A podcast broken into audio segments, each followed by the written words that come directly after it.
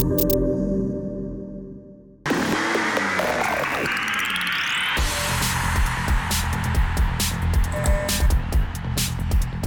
لكل اللي عم يتابعوا حلقة اليوم من Pitstop بودكاست عند MBC بودكاست حلقة خاصة بجائزة المجر الكبرى. اليوم رح نحكي عنها أنا وخليل. كيفك خليل؟ أنا كثير منيح.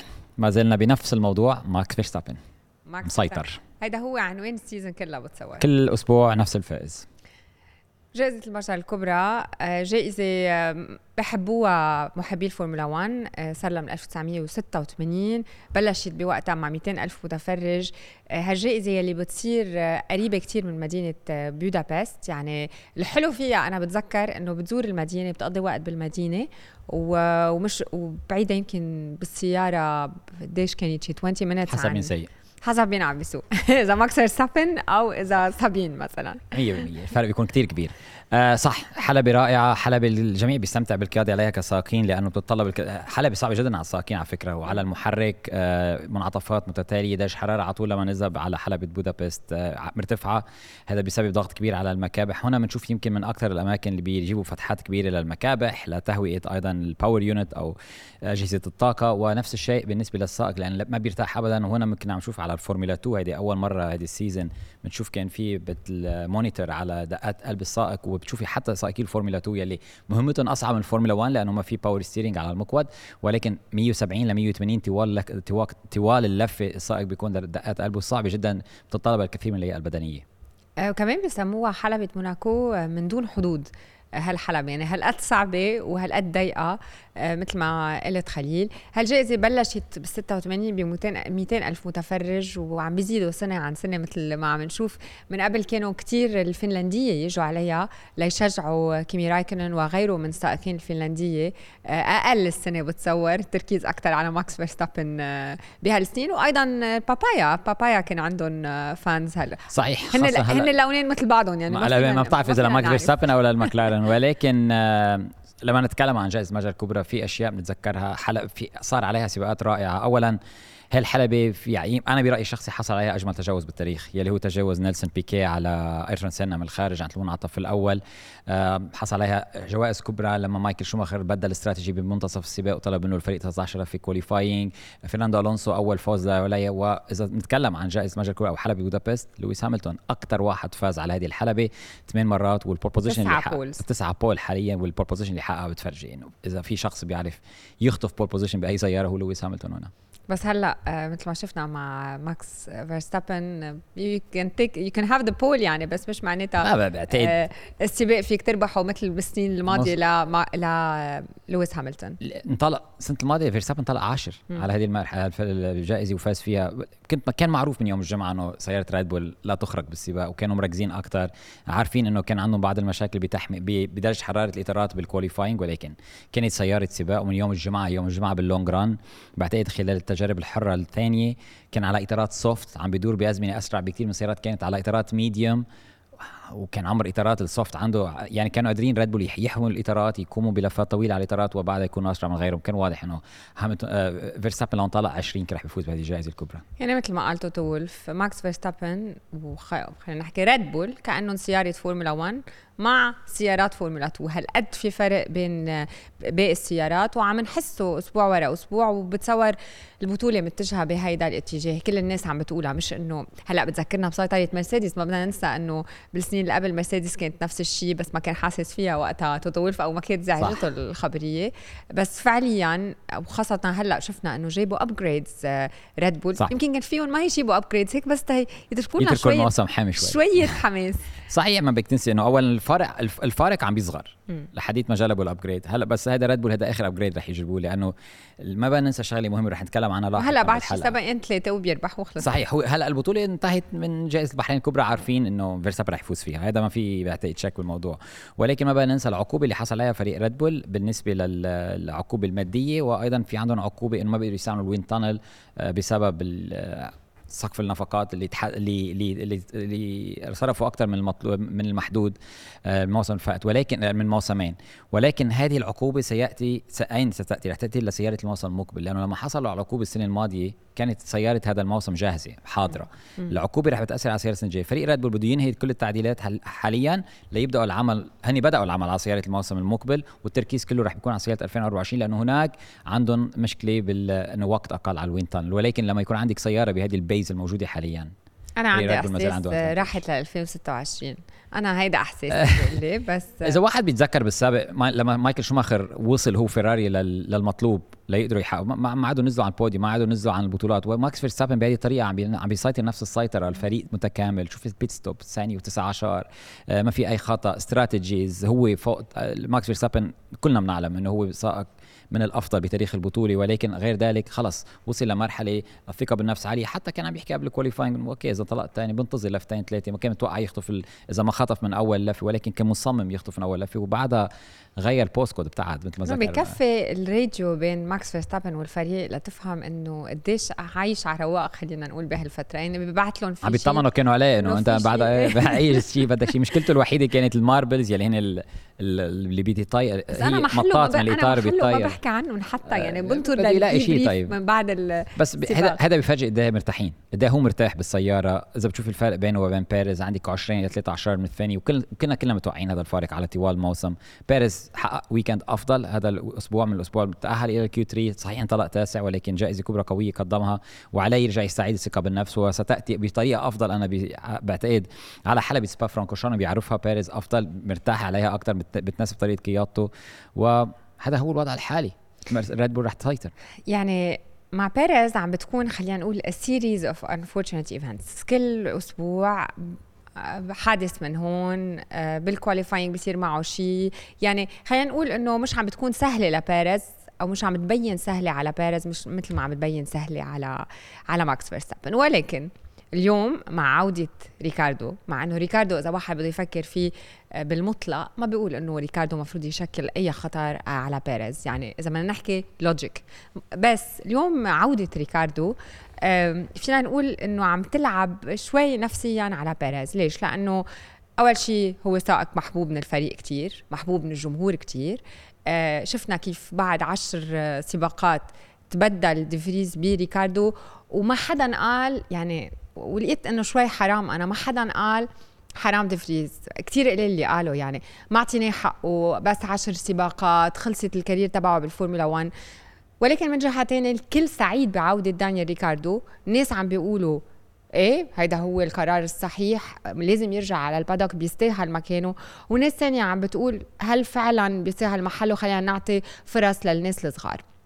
بدي بلش بأول نقطة مع ريكاردو يلي هي هل برأيك بيستاهل يرجع الفورمولا 1 أكيد ما في شك. ريكاردو من سائق سريع. هل هو بسرعة ماكس فيرستابن لويس هاميلتون من هذه الطينة؟ لا. يعني برأيي الشخصي لا أكيد لا.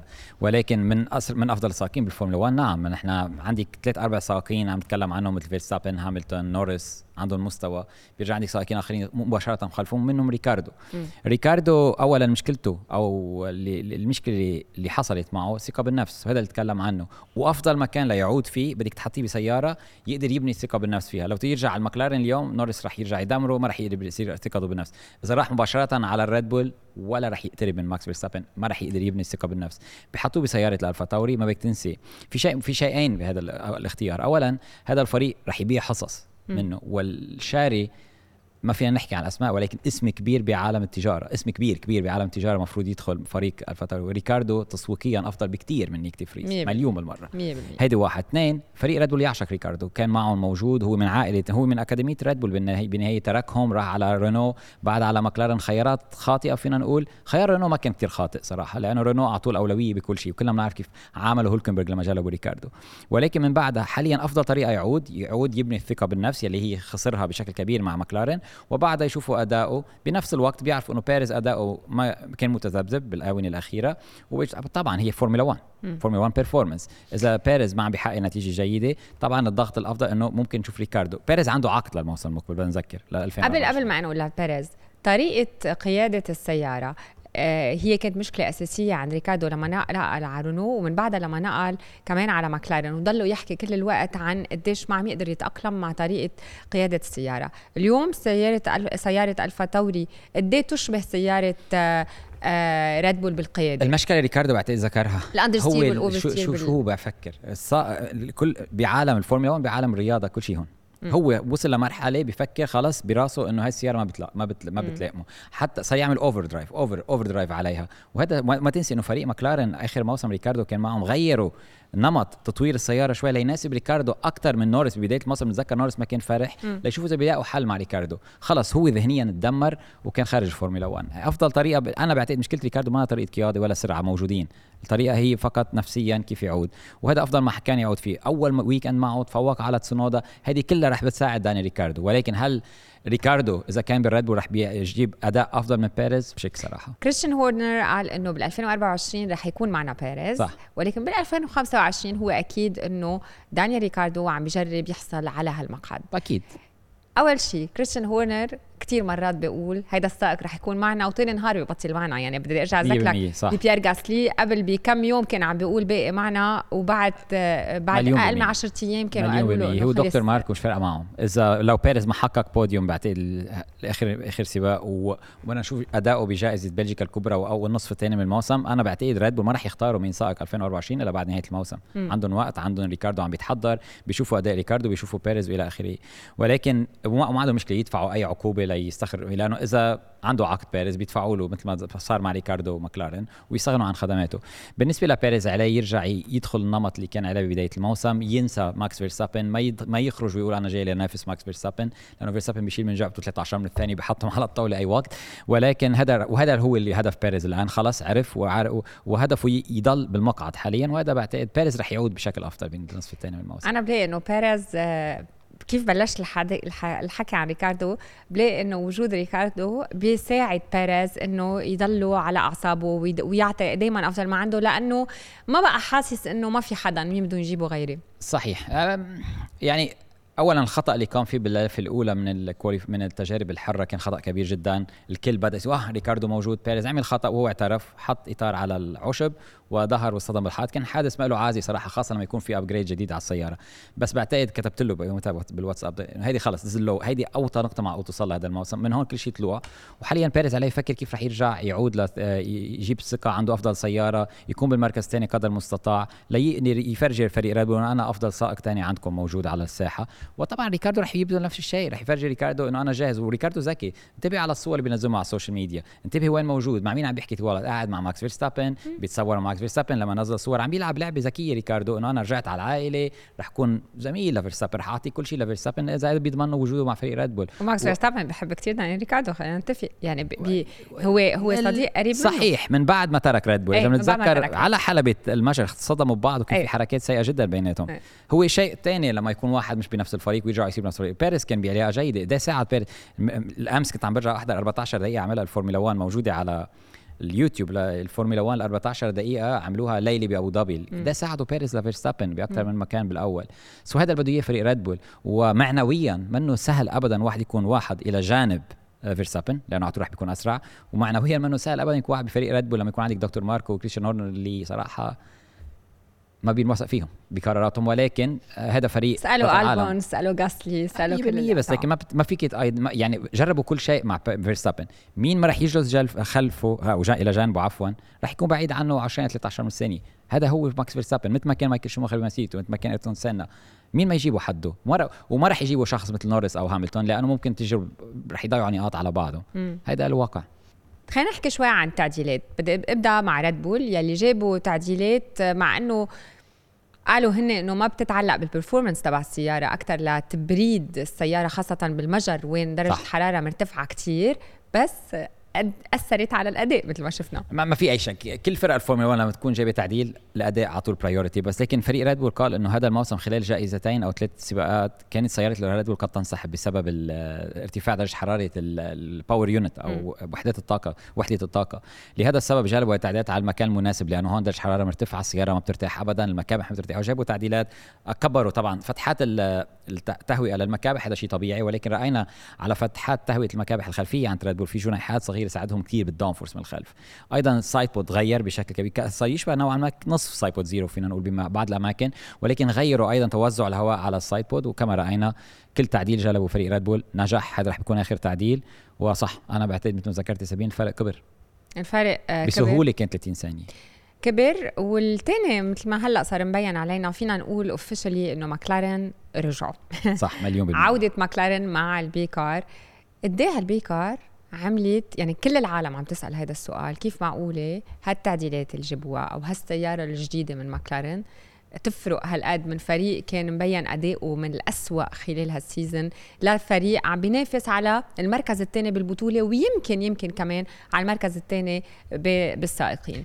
آه ماكلارين مع بياستري مع نورس اثنيناتهم عم نشوف إنه السائقين ادائهم رائع واحد ركب وواحد لا ولكن أسبوع ورا أسبوع يمكن خلص نصير نصير نشوفهم officially على البوديوم بعتقد ماكلارن من من الآن حتى نهاية الموسم هو ثاني أفضل فريق على مدار الموسم. هلأ رح يجي سباقات مفروض مرسيدس تكون أسرع من ماكلارن بعض الأماكن أو نرجع نشوف. يمكن عودة أستون مارتن نقطة استفهام كبيرة على هذا الفريق أو فيراري ما بعرف. ولكن بعتقد ماكلارن الآن هي ثاني أسرع سيارة الأقرب إلى فريق ريد بول رأينا أداء ممتاز من نورس مرة جديدة. آه، اللي حصل مع بياستري بعتقد خبرة. م. رأينا بالسنه الأول كان جيد ولكن بعد ذلك كان واضح إنه ما بيعرف يتعامل بعد مع الإطارات. المجيء من الفورمولا 2 تعامل اطارات الفورمولا 2 غير الإطارات الجديدة وهذه ما ننسى في تركيبه جديده من الإطارات حاليا. ما قدر يتعامل بتارك درجة حرارة معينة والحفاظ على عدم تآكل إطار مع ولكن عم بيكون بعمل جيد أفضل من ريكاردو بألف مرة صراحة. إلى جانب نورس rookie عم بيقوم بهذا العمل. هذا مؤشرات إيجابية جدا لبياستري وراح يأتي وقت سيصعد على البوديوم هذا الموسم لأنه هي السيارة ممتازة. فريق ماكلارن كان المفروض يجيب تعديلات كانوا جيدين على حلبة النمسا خطوط مستقيمة جيدين على حلبة سيلفرستون منعطفات سريعة ما زالت أسرع سيارة بمنعطفات سريعة كانت بالمجر وما جلبوا التعديلات اللي كانوا رح بيجيبوها لأنه قرروا إنه التطورات اللي جابوها نجحت بشكل أكثر من إيجابي بالنسبة لهم خلينا نفهم أكثر السيارة على نوع الحلبات اللي فيها منعطفات بطيئة مثل المجر وبعدها نجرب التعديلات وهذا قرار صائب. هلأ كيف فريق مثل ماكلارن أصاب؟ عندك مرسيدس عندك فرق أخرى كيف ما حدا تطور بهذا الشكل؟ بعتقد اللي اللي كان في فريق ماكلارن قبل ما يبدأ الموسم عرفوا سيارتهم سيئة تركوا كل شيء وصمموا سيارة مختلفة. كان عندهم بعد وقت كافي لل wind tunnel. ما تنسي عندهم وقت أكثر من الفرق اللي كانت أمامهم الموسم الفائت. وصراحة أصابوا فينا ننقل فيهم ينقلوا كثير ونقلوا كثير من سيارة ريد بول ولكن أيضا شفنا فرق أخرى نقلت ولكن ال copy شيء وال paste شيء آخر. ولكن ماكلارن صابوا كل شيء النتائج اللي عم بيجيبوها على CFD وال wind tunnel عم بتكون على أرض الواقع نفسها. اليوم في حكي إنه في ثلاث فرق بالفورمولا 1 تخطت ال budget cap ألبين واستون مارتن اثنين منهم. هل ماكلارن صراحة بعد ما بنعرف لأنه الاتحاد الدولي مرة جديدة، أولا أنا أنا أنا متفاجئ قد عم يتأخروا ليعلنوا عن ال budget، لأنه إذا حصل أي فريق على العقوبة ما رح تأثر على الموسم المقبل بتأثر على بعد موسمين، م. وهذا اللي عم بيحصل، لحد الآن الاتحاد الدولي بيقول ما في أي قرار، رجعوا طلبوا من بعض الفرق يعطوهم تفاصيل أكثر ولكن ولكن يقال بال paddock مثل ما سمعنا الموسم اللي فات لما كان في كلام عن ريد بول وأستون مارتن كان بالنهاية صحيح إنه في بعض الفرق تخطت ال budget cap سنة عالم بعتقد من هلأ لثلاث أربع أسابيع من بعد العطلة الصيفية سنة عالم ولكن أيضا شو رح بتكون العقوبة؟ دومينيكالي قال إنه العقوبة بهيك حالة ما مفروض تكون بس عقوبة مادية إنما مفروض تكون عقوبة خاصة بالرياضة. وبس نقول عقوبة خاصة بالرياضة يعني عم يخصم نقاط يعني يمكن يمنعهم 100% يعني كثير أشياء. وبتصور إنه 7 ملايين و8 ملايين و5 ملايين منا شيء بعالم فورمولا 1 يعني حيلا فريق مثل أستون مارتن مثل ريد بول مثل مثل مرسيدس. ما بتعني لهم شيء اي ما بتعني اي شيء وأنا مع على فكرة يكون في آه شو يسموهم بينالتي رياضية أو عقوبة رياضية ياخذوا نقاط أو أو يبلشوا الموسم مع أقل من 20 نقطة أو شيء من هذا النوع ليقدر الفريق يدفع ثمن هالشيء. صح. أما لا وهذه خطورة لأنه اذا اذا إذا دخلنا موسم ثاني متتالي وفي فريق تخطى سقف العقوبات بنص مليون وقال لك okay ما أنتم اعطيتوا ريد بول عقوبه 7 مليون. أنا مستعد آخذ 7 مليون عقوبة وأقل وقت على ال wind tunnel بس أنا اشتغلت على إنه في رح بيكون في نقطة استفهام كبيرة جدا. على كل اليوم اليوم نحن عم نصور هالحلقة نهار الاثنين آه الفرق أو خاصة team principals عم يحكوا بموضوع ال budget cap وعم يحكوا بقصة ال CapEx وكيف ما بيقدروا يعطوا كل الفرق نفس ال budget cap يعني اليوم ما فيه فريق مثل مرسيدس أو فريق مثل فراري يلي هن شركات سيارة يلي هن آه، عندهم بنية تحتية كتير كبيرة. نقارنها بفريق مثل هاس مثلا يلي في عنده كتير أشياء ناقصة. من هيك عم يحكوا ب case by case budget cap يعني يقدروا يميزوا بين فريق والتاني. رح يكون في vote اليوم على هالموضوع. ما بعرف قديش رح يطلعوا بنتيجة من هالموضوع. بس قديش معهم حق بهالشيء لأنه قد ما نقول هلأ عم نقرب الفرق من بعضها بعضهم فعليا الفرق بعاد عن بعضهم. صح. بدها تاخذ أكثر من موسمين. كنا عارفين لل 2024 2025 اللي بالفعل يقتربوا من بعضهم وبعدين تجي الكارثة المحركات 2026 ولكن خلينا نتكلم بالنسبة للفرق في عندك فرق ما عندهم ال infrastructure أو البنية التحتية اللي عندهم إياها فريق ريد بول مرسيدس وفيراري يعني عم نحكي من ال simulator جهاز محاكاة يكون جيد ويقدروا يطوروا السيارة عليه. هاس بيستعملوا جهاز المحاكاة القديم. لسيارة فيراري يلي هو ما بيعطي نفس التفاصيل اللي عندهم إياها الفرق الأخرى.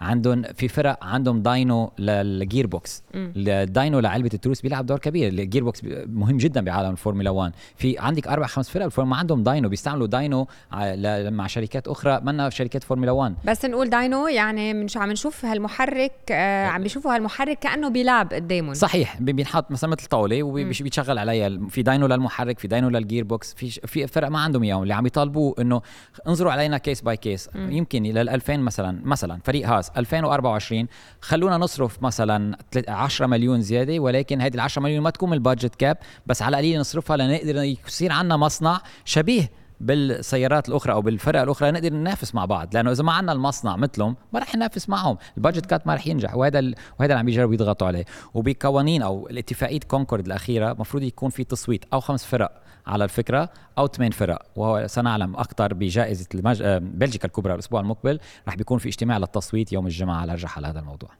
خلينا نرجع نكفي شوي حديثنا خليل عن هال عن هالسباق. لكن حكينا شوي عن ماكلارن حكينا عن ريد بول ريد بول يلي صاروا 12 سباق متتالي من أبو ظبي وصولا لجائزه المجر الكبرى.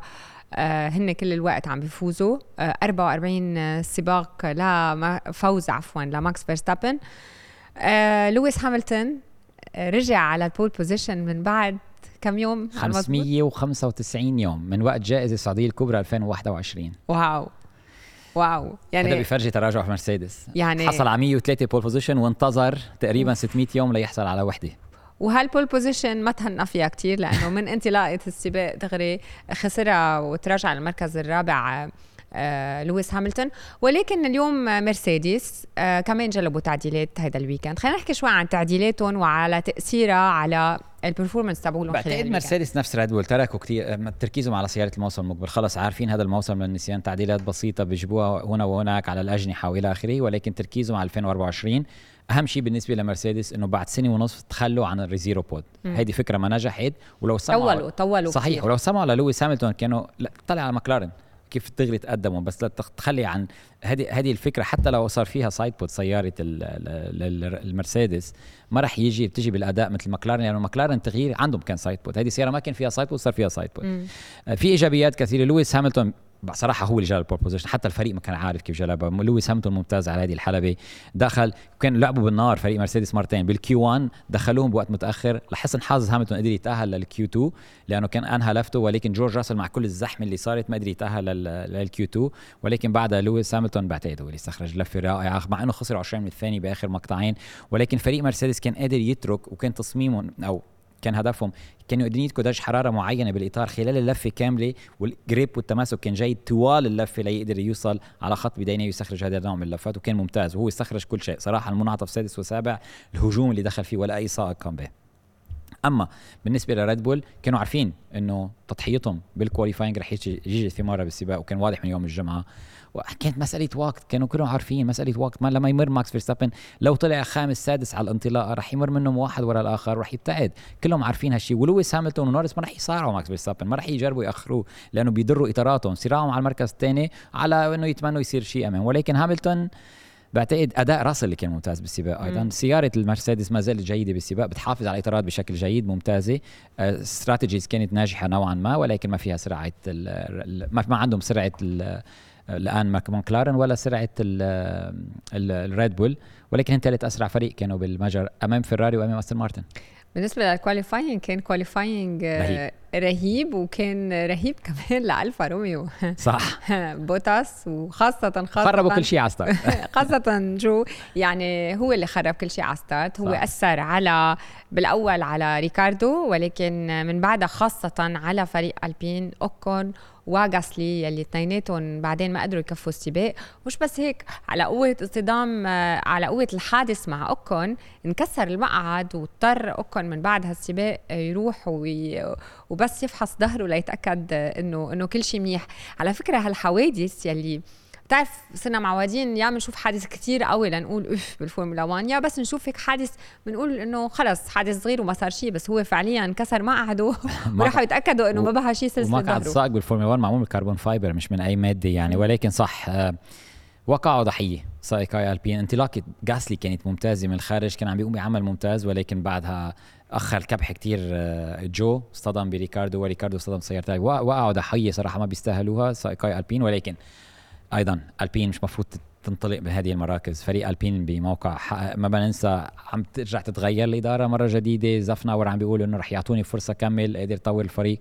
هل رح يقدر؟ ما رح يقدر. ولكن هذا الفريق أيضا عم بيت عم بيتكلموا إنه ما عندهم قوة محرك أيضا. ما بننسى إنه كمان داخلين بمجموعة المحركات إنه عندهم أقل horsepower ما بننسى إنه كل فرق الفورمولا المفروض تكون عندها نفس قوة المحركات. لأنه يكونوا كلهم بسبب ال engine freeze مشاكل كثيره عند فريق الألبين صراحة. فينا نحكي شوي عن هالموضوع بالتحديد قصة ال horsepower لأنه اليوم ألبين عم يحكوا بأنه في 20 30 horsepower فرق بينهم وبين آه، باقي الفرق وعم بيطالبوا أو حسب القوانين آه، إنه لازم يكونوا المحركات أو رح يصير هال engine freeze وما حدا بيقدر يطور المحرك ولكن إذا هالقد بعاد عن الباقيين بس بيقدروا يستعينوا بفريق تاني متقدم أكثر منهم يساعدهم بقصة آه، المحرك وال horsepower بالمحرك. هون مين مين كان الأم الحنونة خلينا نقول يلي؟ كريستيان هورنر. كريستيان هورنر الأب الحنون خلينا نرجع نذكر القانون بيقول إنه من 2022 من بداية موسم 2022 جائزة البحرين الكبرى engine freeze يعني م. بيتم تجميد تطوير المحركات. فقط كان في تطوير واحد خلوا كل مصنعين يعملوا هو ال MGU-K حتى سبتمبر. هذا ولكن السبب من ذلك لأنه المصنعين بيدخلوا بمعركة تطويرية خرافية وبيكون في أموال طائلة خلفها. ما بدهم يكون في صرف أموال أكثر مطلوب وبدهم يوحدوا قوة المحركات أو يكونوا كل المحركات بمستوى بعضهم. تما يأثر قوة المحرك كثير مثل ما رأينا بالسابق. أول ما بدينا بتذكر لما بدأت 2014 المحركات الهجينيه كيف سيطرت مرسيدس؟ أتت من المحرك. so وصلوا عليها هذه الطريقة. وفي اتفاق كمان بين كل الفرق وكل المصنعين وفي gentleman agreement إنه إذا أي محرك ببين إنه في عنده deficit أو أبطأ من المحرك الآخر ب 1% تحت ال homologation يعني تحت هذه القوانين يلي اللي مطرح في في أماكن فيهم يكونوا أفضل لأنه منا تحت نفس القوانين آه، منا تحت النقاط اللي هي مطلوبة. يعني هي قوة المحرك الام جي يو اي الام جي يو كي هلأ في كل واحد يطور مثلا مكان مكان التوربو إلى آخره. هذه شيء مش مشكلة. ولكن إذا في فرق كبير بال downforce آه، عفوا بقوة المحرك أو بال horsepower هناك في تدخل بين كل الفرق بيعلنوا عنه. فريق الاتحاد الدولي عنده كل ال data بيجيب الداتا الاتحاد الدولي أمام كل المصنعين وبيقول لهم okay هون هذا فريق مثلا البين عم بيخسر 20 حصان عنكم جميعا بيشتغلوا سوا.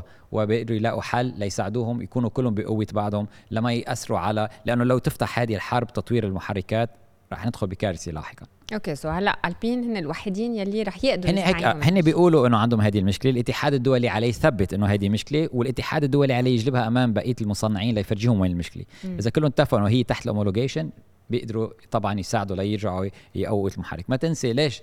كريستيان هورنر كان الأم الحنونه وقال له نحن مستعدين نساعد. اولا لا ولكن اولا فريق ريد بول أكثر فريق طالب بال engine freeze لأنه فريق ريد بول أخذ آه، أخذ قرار إنه هن يطوروا محركات. بال 2022 أخذوا محرك هوندا اللي كان متطور ولكن فتحوا معمل جديد ومصنع جديد ليطوروا المحركات. وما عندهم الخبره اللي عندهم إياها مرسيدس رينو لأنه منو صانعين سيارات منو صانع منو صانع محركات. لهذا السبب قرروا إنه أخذوا محرك الهوندا والكل اتفقوا مع كل المصنعين إنه خلص بيتم تجميد المحركات ل 2026 ولكن رح نوصل ل 2026 وهوندا رايحة مع غير فريق. هوندا رايحة مع أستون مارتن. الريد بول عليهم يطوروا محرك لأول مرة. هل رح بيكون عندهم محرك جيد أو لا؟ لأن على يقال إنه ريد بول يبدو انه وضعهم سيء لأنه فورد ما عندها خبرة بالفورمولا 1 بالاونه الاخيره هي رح بيكون عندها المحرك. لأنه ما ننسى أيضا في قوة كبيرة جاية من المحرك الكهربائي بالفورمولا 1 2026 هنا الخوف على المحركات. ويبدو إنه ريد بول بموقع صعب جدا. وقال لك بنساعدهم هلأ ليساعدونا لاحقا. طيب بنرجع بنفتح خط من أول وجديد. وبطل في سيريل ابيتبول لحتى آه هو مع هيونداي مين إيه، بيعرف؟ بركي بركي رجعوا دخلوا سو so, uh, بيرجع بيفتح خط جديد من من أول وجديد uh, مع رونو. لكن هيدا رح نعرف عنها بعد شوي شو رح يصير بين ألبين والمحرك الجديد. أستون مارتن بلشوا سنة ولا اروع وأسبوع ورا أسبوع عم يرجعوا لورا. ألونزو عم بحط نوعا ما اللوم على هالإطارات الجديدة. قد إيه برأيك الإطارات عم بتأثر على آه، ال performance تبع استون مارتن وهل فعلا هي الإطارات أو هن التعديلات اللي عم يجلبون يلي منهم منيح مثل باقي الفرق؟ أوكي إذا بنرجع الحلقة الأولى للبودكاست بعتقد ذكرت شغله فريق استون مارتن بدأ الموسم بشكل جيد ولكن كانت نقطة الاستفهام على طول. هل قادرين يطوروا السيارة مثل فيراري ومرسيدس لأنه هناك في خبرة. كبيرة وفي infrastructure في عندهم بنية تحتية بيعرفوا يطوروا السيارات خلال الموسم. أنا على طول كنت أسأل هذا السؤال من بداية الموسم. لما نوصل بعد المراحل الأوروبية هل أستون مارتن رح يقدروا يضلوا يطوروا على نفس النمط اللي عم بتطور فيه الفرق الأخرى؟ ويبدو هذه مشكلة عندهم الاستون مارتن. هلأ في ألونسو بيتكلم كثير عن الإطار الجديد. نحن ما بننسى من جائزة بريطانيا الكبرى حلبة سيلفرستون الإطارات صارت نوعا ما أقصى جلبت بيريلي تطوير إطارات القاسية أصبحت أقصى. ولكن الاستون مارتن بدأت تتراجع قبل ذلك أو بدأت الفرق الأخرى تتفوق على أستون مارتن قبل ذلك. أنا شخصيا سبين بعتقد إنه ما عندهم بعد الخبرة لتطوير سيارة خلال الموسم. البنية التحتية جديدة يعني ال wind tunnel بعد ما اشتغلوا على ال wind tunnel الجديد اللي عندهم إياه بعد ما عندهم بعد ما استعملوا البنية التحتية الجديدة المهندسين اللي عندهم جلبوهم من ريد بول وفرق أخرى. بدهم وقت أكثر أطول ليصيروا قادرين يطوروا السيارة خلال الموسم ويصير عندهم الخبرة اللي موجودة عند فيراري وريد بول هذا رأيي الشخصي ممكن يكون مخطئ. وبالنسبة لفيراري يلي عندهم عادة الخبرة so ما فينا نقول فريق ما عنده الخبره ما في حدا قده عنده الخبره ولكن اليوم عم يجلبوا أكثر وأكثر ناس من غير فرق. بدنا نبدأ مع دافيد سانشيز يلي هو اللي صمم وترك. صح. وهون مثل كأنه واحد بتعرف عم يبني بيت وغيرت ال engineer فجأة وكيف بده يرجع يستلم الفريق. هيدا واحد. اثنين عم ياخذوا أكثر مثل ما مؤخرا اخذوا engineer معروف كتير كان يشتغل مع مرسيدس اللي هو لويك سيرا الفرنسي صار من 2010 معهم. so so بتحس إنه عم يشتغل فريدريك فاسار أكثر وأكثر على جلب قطع هالبازل لحتى يركب معه فريق ممكن يعطي أداء بليق بفيراري. صح. آه، أولا مثل ما ذكرتي خسارة دافيد سانشيز أثرت كثير لأنه هو الشخص اللي لعب أكبر دور بالقطع الإنسيابية للسيارة ومفروض يكون موجود ليعرف إذا رح تدخل تعديلات شو رح تصير ولكن هو ذاهب إلى مكلارن هو في حرب الآن بين مكلارن، فاسور وزاك براون مين رح يجلب بال آه لأنه حاليا داخلين على ريد بول داخلين على مرسيدس داخلين على فرق ليجيبوا مهندسين من عندهم م. لهلأ الفايز هو زاك, زاك. ولكن فاسور عنده استراتيجي بدها سنتين هذا الفريق رح يتراجع ورح يضل يتراجع فريق الفراري ومشاكل كثيرة إن كانت باستراتيجية إن كانت بالثقة بالنفس للسائقين إن كانت بالضياع الموجود سيارة عم تتراجع ما حدا عم بيفهمها بيطلعوا السائقين لا فهمانين إطارات ال medium كيف عم تتعامل. آه، شارل لكلير حس حاله جيد بالسنة الأول فجأة لما ذهبوا على إطارات ال hard ضياع. ما عم بيقدروا يلاقوا ال balance الجيدة. هذا بيفرجي إنه هذا الفريق بده وقت. فاسور عليه يختار الأشخاص الصحيحة. حاليا اختيار صائب بعتقد من اللي اللي أخذوا من من من مرسيدس ولكن مش فقط واحد رح يجي يعمل السحر. والسؤال هل فيراري رح تبقى على المارانيلو ك base لهم للفريق أو يفتحوا base صغيره ببريطانيا ما كان بيقدروا ياخذوا مهندسين بريطانيين مهندسين موجودين ببريطانيا من فرق أخرى ويتركوهم ببريطانيا يطوروا السيارة. بعتقد عمل فاسور طويل وأهم شيء بالنسبة لفريق فيراري يوقفوا تغيير الإدارة. يركزوا مع فاسور ويتركوا يحطوا الثقة مثل ما يستغنوا عنه مثل ما صار سابقا ليقدر يطول؟ لأنه كل ما واحد يتغير مدير الفريق رح يغير معه الأشخاص اللي معه هذا الشيء بيأثر. خلينا نشوف من سيصطاد ولكن وضع فيراري صعب. بما انه بلشنا حديثنا هلا عن قصة آه، قبل يعني نحن عم نحكي قبل فيراري كنا عم نحكي شوي عن الإطارات ونسينا نحكي عن ال sets تبع الإطارات يلي تغيروا بال qualifying وصاروا 11 سيت آه هيدي الشغلة عملتها الفورمولا 1 ل للاستدامة بما إنه ال sustainability هو موضوع كثير مهم عالميا لأيا شركه وخاصه خاصة شركة مثل الفورمولا 1 وين بعيدة نوعا ما عن ال sustainability قد إيه برأيك آه، هل 11 set بدل 13 رح تأثر على رح تأثر أصلا على ال qualifying وقديش عن جد رح تأثر على ال sustainability على ال qualifying ما تأثيرها منه كبير غير إنه بال Q 1 بدنا نذكر إنه بدل 13 جبنا 11 بال Q 1 الكل أجبر على اطارات ال hard بعدها medium وبعدها soft وكانت نجحت. ما الفكرة ما كثير عاطلة ولكن الهدف منها مش هو لل qualifying الهدف منها مثل ما ذكرت لعامل استدامي. بحكي؟ إيه أوكي. أوكي يعني واحد يحكي عن عام- عامل استدامة. طيب الطيران الحربي اللي بيعرضوا عليه إذا مطاره دقيقة بيوفروا أكثر من آه، يأخذوا معهم اثنين sets كل ما ياخذوا يروحوا على سباق عم بياخذوا أكثر من sets لل intermediate وال wet compound فين ياخذوا أقل منهم. مثلا لأنه عم بيروحوا أكثر جوائز كبرى ما فيها مطر. يقدروا يلاقوا حلول بهذا. لأنه مثل ما ذكر هاميلتون وعدد من السائقين المشكلة نحن لحسن حظ الفورمولا 1 أو الجمهور اللي كان موجود. كان في أمطار بالتجارب الحره ولا- بس لو ما كان في أمطار وكان weekend جاف بالكامل وكان عندنا 11 مجموعة إطارات طب الجمهور اللي دافع حق التذكرة شو راح بيشوف على أرض الحلبة؟ لأنه الفرق والسائقين ما كانوا راح يصعدوا على أرض الحلبة كتير. راح يتركوا مجموعات إطارات لل qualifying ويركزوا. so التجارب الحرة الأولى والتجارب الحرة الثانية ما راح بيكون في عدد كبير من السيارات عم بيدور. وهنا كانت كل السائقين عم بي كانوا عم يحكوا عن هذا الموضوع.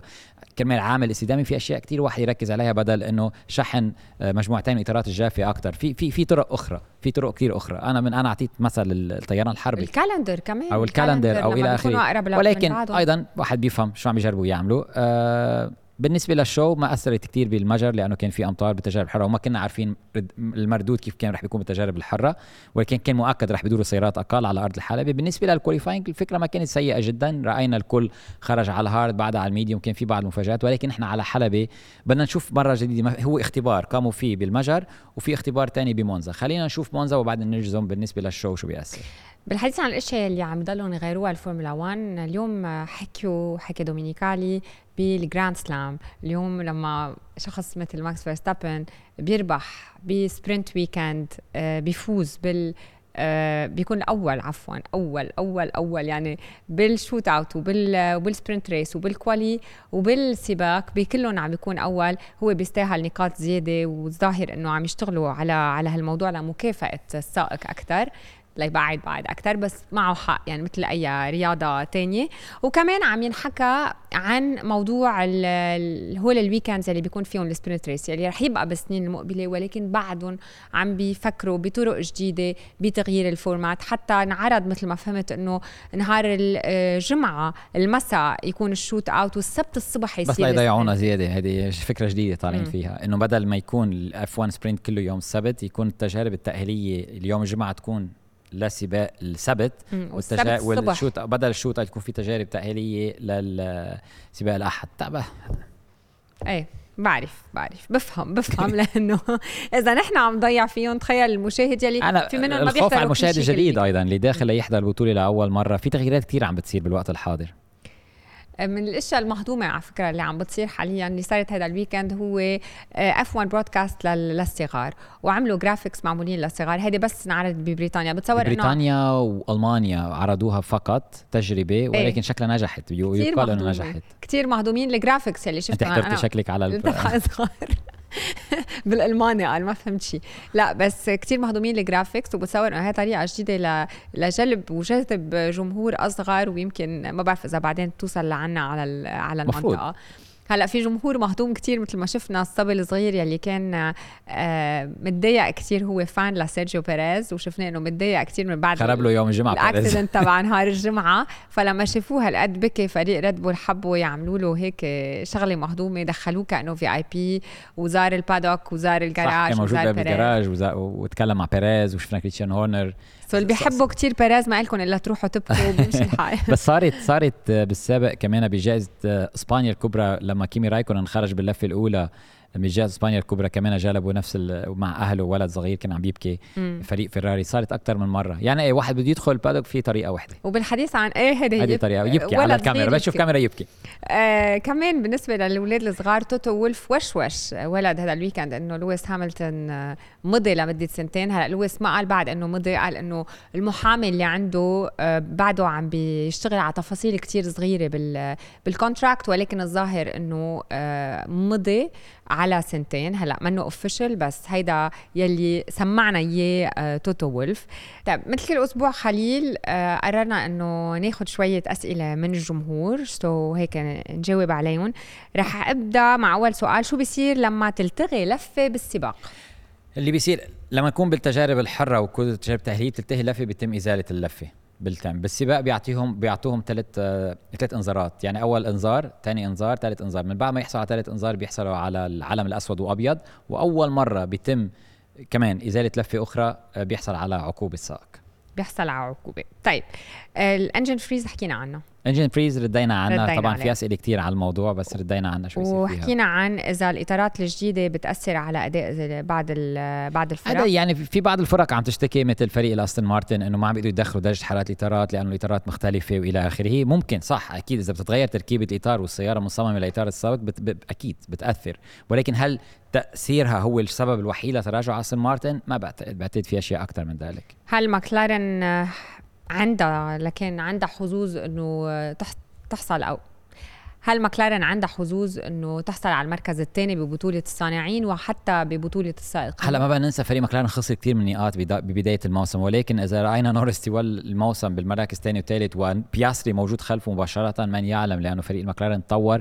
بعتقد بعتقد اعتقادي الشخصي رح بيكون ثاني أسرع فريق حتى نهاية الموسم ممكن ولكن بعاد شوي بالنقاط. بالنسبة للمصنعين موجودين ولكن نورس يكون بالمركز الثاني ممكن يكون بعيد آه، نوعا ما عن بيريز في سؤال عن عمر السائقين إنه ليش بعد السائقين ليش بنشوف أغلب السائقين عمرهم 20 سنة بالعشرينات؟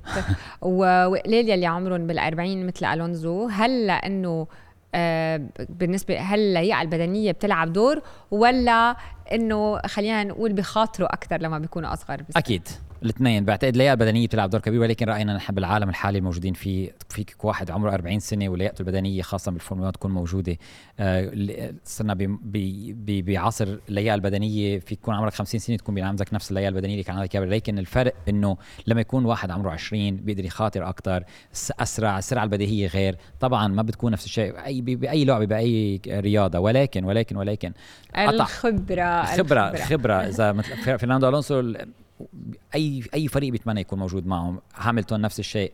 ولكن السؤال أيضا في عدد كبير من السائقين اللي عم نشوفهم عمرهم 20 سنة أتوا من الفورمولا 2 والفورمولا 2 كانوا سريعين جدا والمفروض كانوا يدخلوا هذه البطولة. أنا المفروض أشوف أكثر سائقين صغار بالسن ولكن عم نشوف عودة هولكنبرغ عم نشوف عودة ريكاردو. هذا بيفرجي إنه أيضا ما عندنا آه، talent كتير كبير آتي بالفورمولا هذا الموسم الفورمولا 2 أفضل موسم الفائت ولكن رأينا نيك دي فريز أخذ ثلاث أربع مواسم لفات بالفورمولا 2 وشفنا ما كان جاهز للفورمولا 1 لأنه واحد ليدخل على عالم الفورمولا 1 بده يكون مثل أوسكار بياستري مثل لوكلير مثل من أول موسم تقدر تفوز بهذه البطولة. بالحديث عن بياستري هل تعتبر إنه ماكلارن خلال هذا الويكند عطوا الأفضلية لنوريس؟ وهل كان معهم حق بهالموضوع؟ آه كان معهم حق نعم. شفنا أداء نورس أفضل. بياستري بعد عنده بده خبرة أكثر هن لما وقفوا نورس كان لأنه في توقف لويس هاملتون قبلهم كان بيكون بال undercut عليهم يردوا على لويس هاملتون ولكن بنفس الوقت أعطوا نورس طريقة يتجاوز فيه زميله. كان عم بيقدم stint أول جيد بياستري ولكن على مدار السباق نورس أفضل. وبعتقد بياستري ما عنده مشكلة رح يلعب لعبة التط... لأنه أول موسم لنورس إلى جانب كارلوس ساينز كان نفس الموقع. تعلم تقدم وبعد هذا وبعد بس أنا وتفوق. وتفوق بفرق كبير. وهذا اللي بدنا نشوفه مع أوسكار بي... أوسكار بياستري صراحة هو من من مفاجآت الموسم. صراحة ما كان حابب أتوقع أداء يكون بهذا الشكل وبيفرجي أنه ساق بطل عالم وخسارة أخرى لفريق الألبين. بنتقل لسبا خليل. سبا فرانكوشان وحدة من أكثر الحلبات اللي هيك الأيكونيك بعالم الفورمولا 1 الأطول مع أنه كانت أطول بكتير ومن آه، أكثر ال circuits اللي محبوبين آه، بحبون السائقين والجمهور خاصة. أجمل حلبة. أجمل حلبة بنيت بعالم الفورمولا 1 حلبة سبا فرانكورشان. طبعا هي موجودة ضمن الغابات يعني ما بنيوها ب...